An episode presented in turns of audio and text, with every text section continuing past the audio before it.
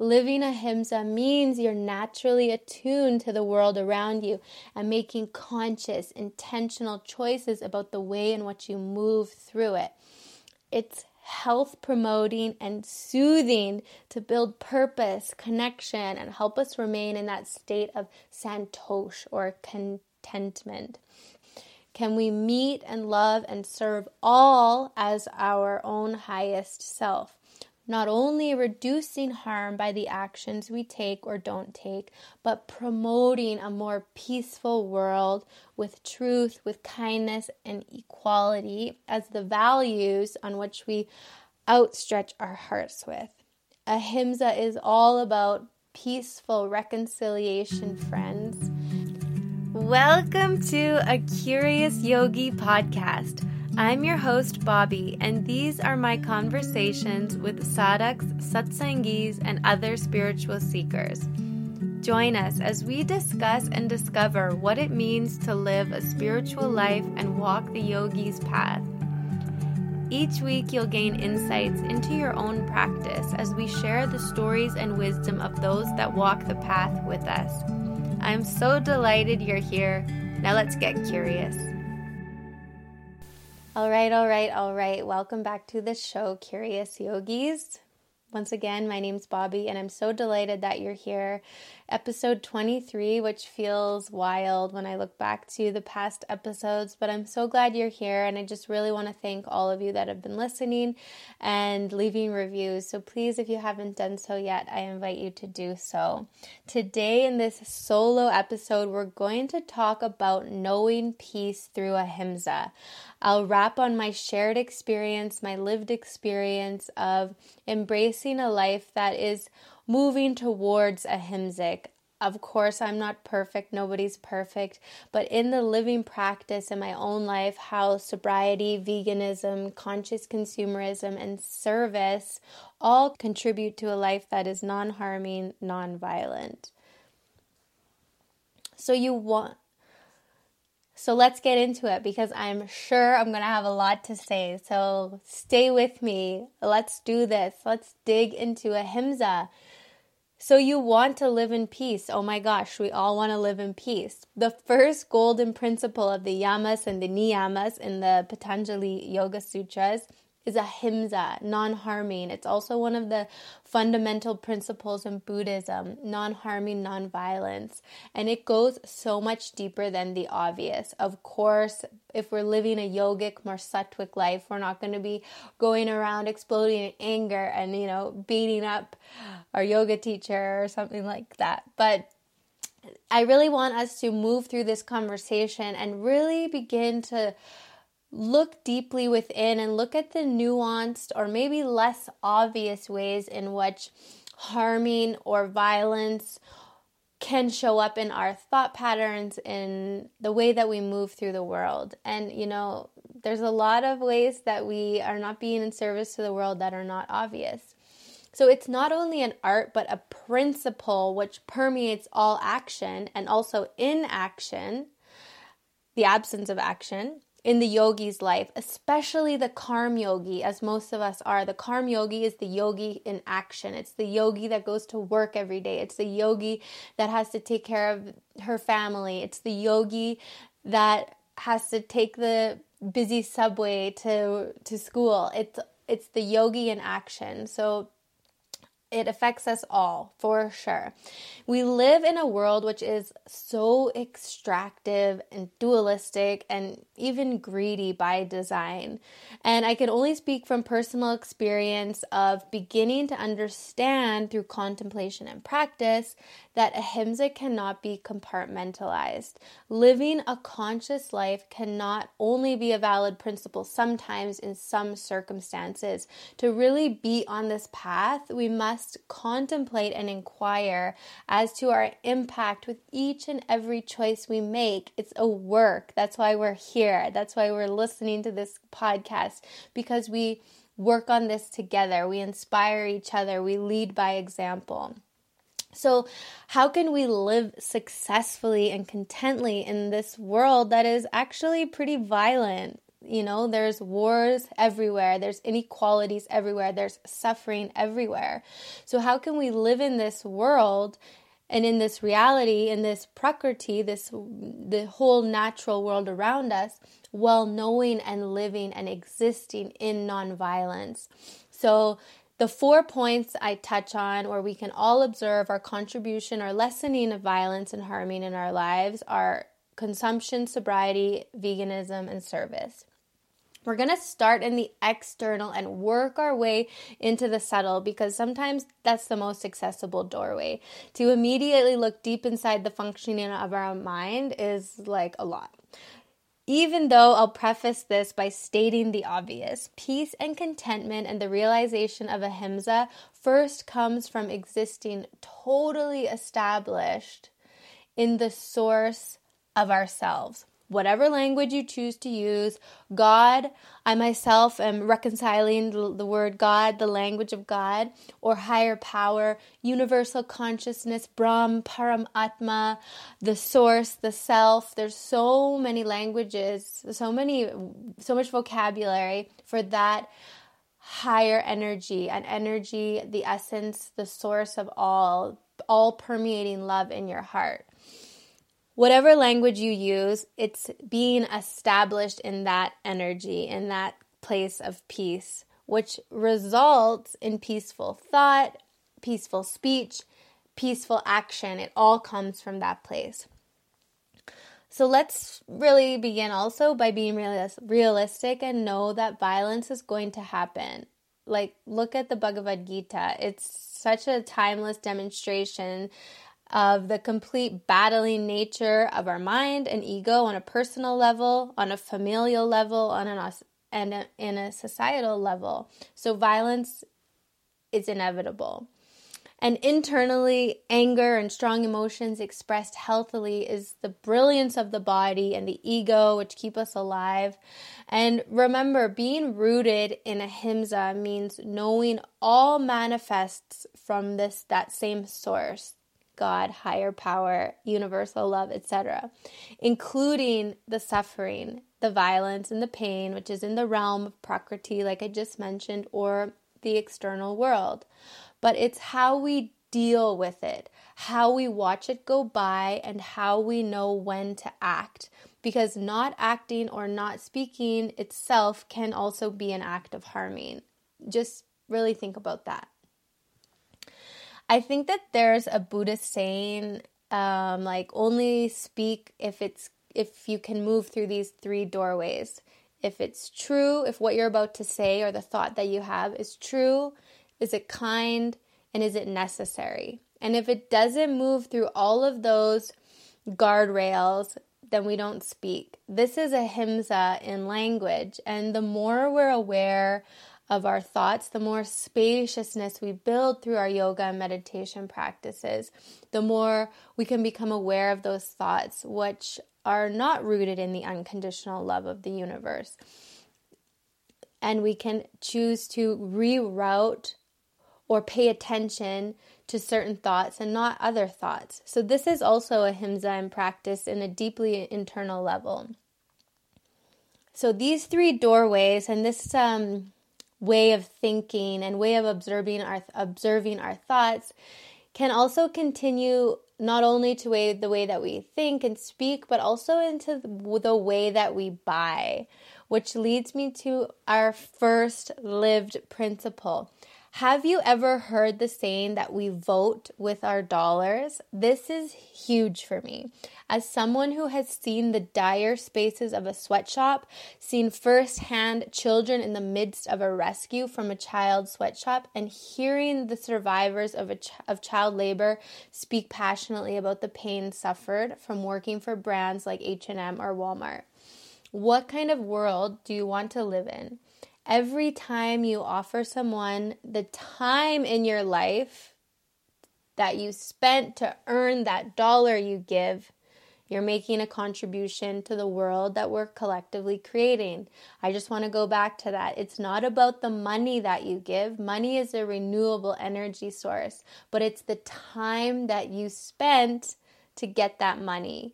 So, really, you know, our time is our most non renewable energy source. So, how we spend our time to earn that money, where we put that money, is so important.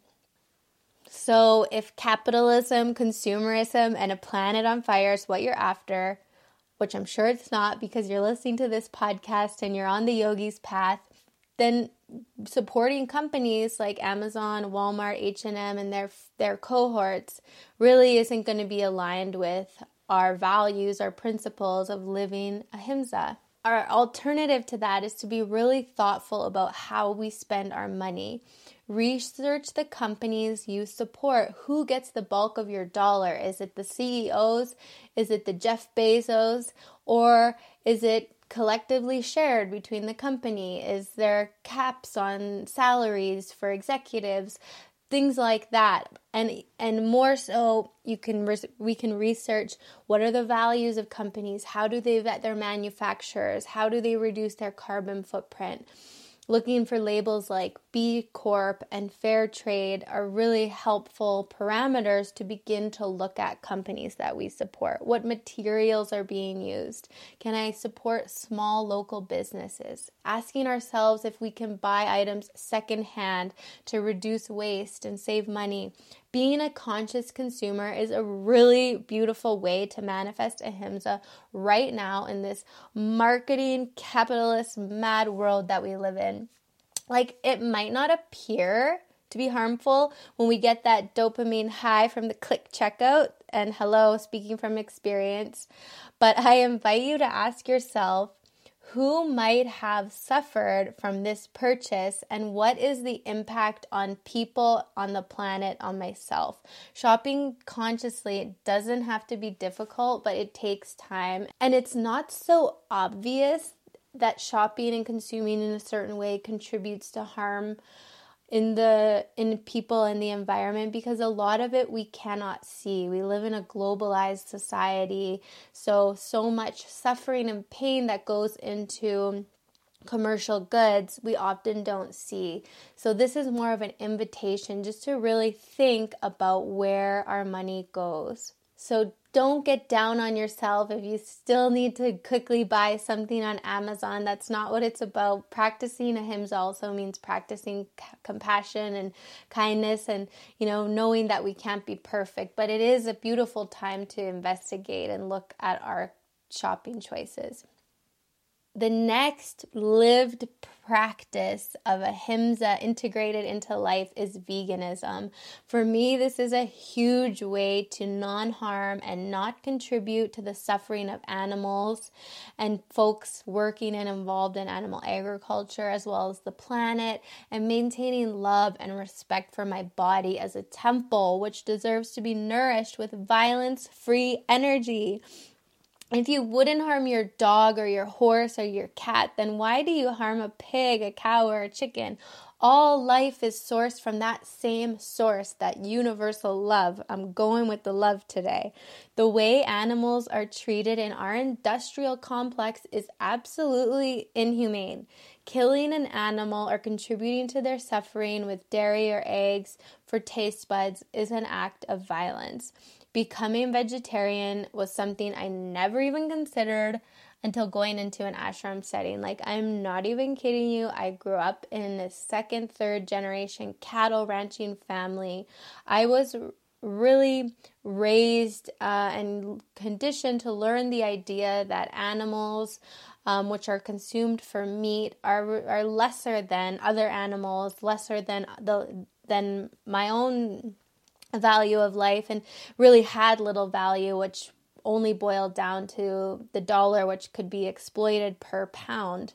And I'm speaking mostly of cattle and cows, but that mindset, which is violent just in principle, it really became embedded in me. And I never thought that I would be someone who loved being a vegan but it's been one of the best choices in my life. And when I said earlier that ahimsa can't be compartmentalized, once we begin to realize the impact of our choices, as simple as making a purchase or picking up our fork as one that has potential to inflict harm or one that has potential to reduce suffering.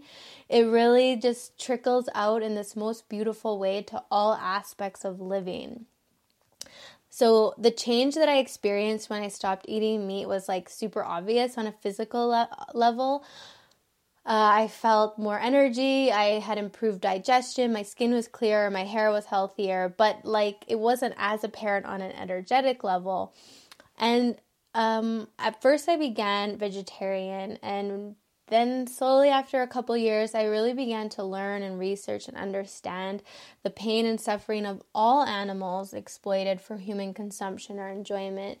So, the more that I realized this, and the more that I contemplated and sat with the ahimsic principle of nonviolence, I realized okay, I've if I'm to be vegetarian, I've got to just go all the way and become vegan. So, I went vegan. It's been some six years, more than six years, almost seven years. And albeit like when I started, I was a self proclaimed dirty vegan. So, you know, it took time. It was a transition, which I think is also a part of living ahimsa that we can be compassionate and patient with ourselves as we start to integrate these ways, new ways of living, which can be so far removed from the world that we know. For me, being vegan, it was the most obscure diet ever. And here I am, I'm still vegan. And like, I experienced this as well with my family, but there's so many strong emotions around the way that we eat the traditions, the ritual, the shared meals with happy memories. So, going vegan was not easy, and it's still not easy, but it feels right in my heart. And knowing that makes it okay to navigate the challenges of being vegan, which sometimes means awkward situations with friends and family or like being hungry. Although I, you know, there's always something to eat, but it takes a little more creativity. Something that has really helped give me the strength to make a stand for the world which I want to live in, which is one that is free of suffering on all levels, is statistics like the fact that slaughterhouse employees are more than made up of 70% of low socioeconomic immigrants who have reported feeling worthless after experiencing workplace PTSD and psychological trauma. So, things like that really remind me that I don't need to judge or make anybody wrong, just like we practice the loving acceptance of everybody, but by choosing not to participate in this way of eating and way of living is just my own step of action towards a more peace, peaceful world. So, stopping consuming animal flesh was really a first step I made in not only harming others, harming animals, but also in harming myself, I really started to consider what is the way that I want to treat my body. And it was not long down the road of veganism that I soon had to face my very much self harming dependency on alcohol, drugs, sexual relationships, codependency, really addiction. And I've spoke about this before that addiction lives on a spectrum, but for me clearing my body of drugs and alcohol really was the first step. Sobriety and the support of the tw- yoga and the 12 steps has been instrumental in helping me to live in a place of clarity, respect, and love for myself and the connections I have or seek to have. So, really doing hard work as a yoga practitioner and as a human being means treating ourselves with that utmost loving kindness. Putting poison into the body, which is your vessel for your self realization, is a serious offense to your divine, divinely gifted self. Giving or taking energy around toxic relationships or patterns will never end in lasting contentment. But it's hard, and you might be thinking, like, wow, like all the good stuff, all the fun shopping, all the delicious French bakeries and Sunday roasts, and now alcohol too, now drugs, now sex. Really, everything is about considering what is right for you. You are unique and special and different. And if moderation works for you, then that's perfect. It's about taking what works for you and really leaving the rest. And can we stay rooted in our principles and take action from there? So, going back to the world that we live in, it's normalized to be codependent on substances, on people, on behaviors like shopping mindlessly, and all those other things that take us so far away from self that just by nature they become harmful to us. They're not sattvic promoting, they're not health promoting, they're not unifying, which is what we are doing on the yogi's path. The separation from self is a lonely state of heartbreak and isolation, and I'm speaking it because I've known it the confusion, the darkness that lives in that place of choosing and moving through the world without intention, without consciousness. So, living the principles of yoga, including ahimsa as a foundational tenet, honestly, it's a real guidepost to remembering wholeness and connectedness with that same source. To just today, my teacher said that the source is like the spring which permeates the forest. The source is like the sun and the sunbeams which permeate the animals to make them move. So we really want to use ahimsa or observe ahimsa as a way for us to feel that interconnectedness with all as the same source. It's the continual path of healing. When we're there, we we we know we're never alone. It's the antidote to the separation of self. When we're established in the source of the self, we know we're never alone because we know it's all shining from that same source.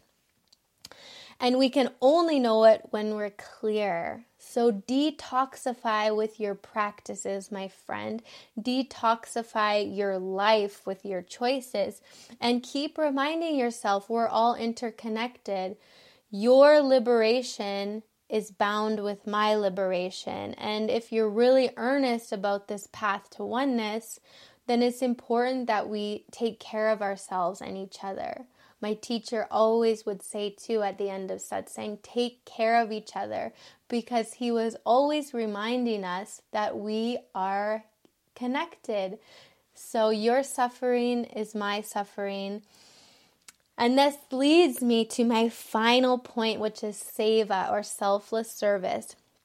And Y12SR, which is Yoga of the 12 step recovery, they say that we keep what we get by giving it away. And oh my gosh, do I love this principle! I'm going to say it again. We keep what we get by giving it away.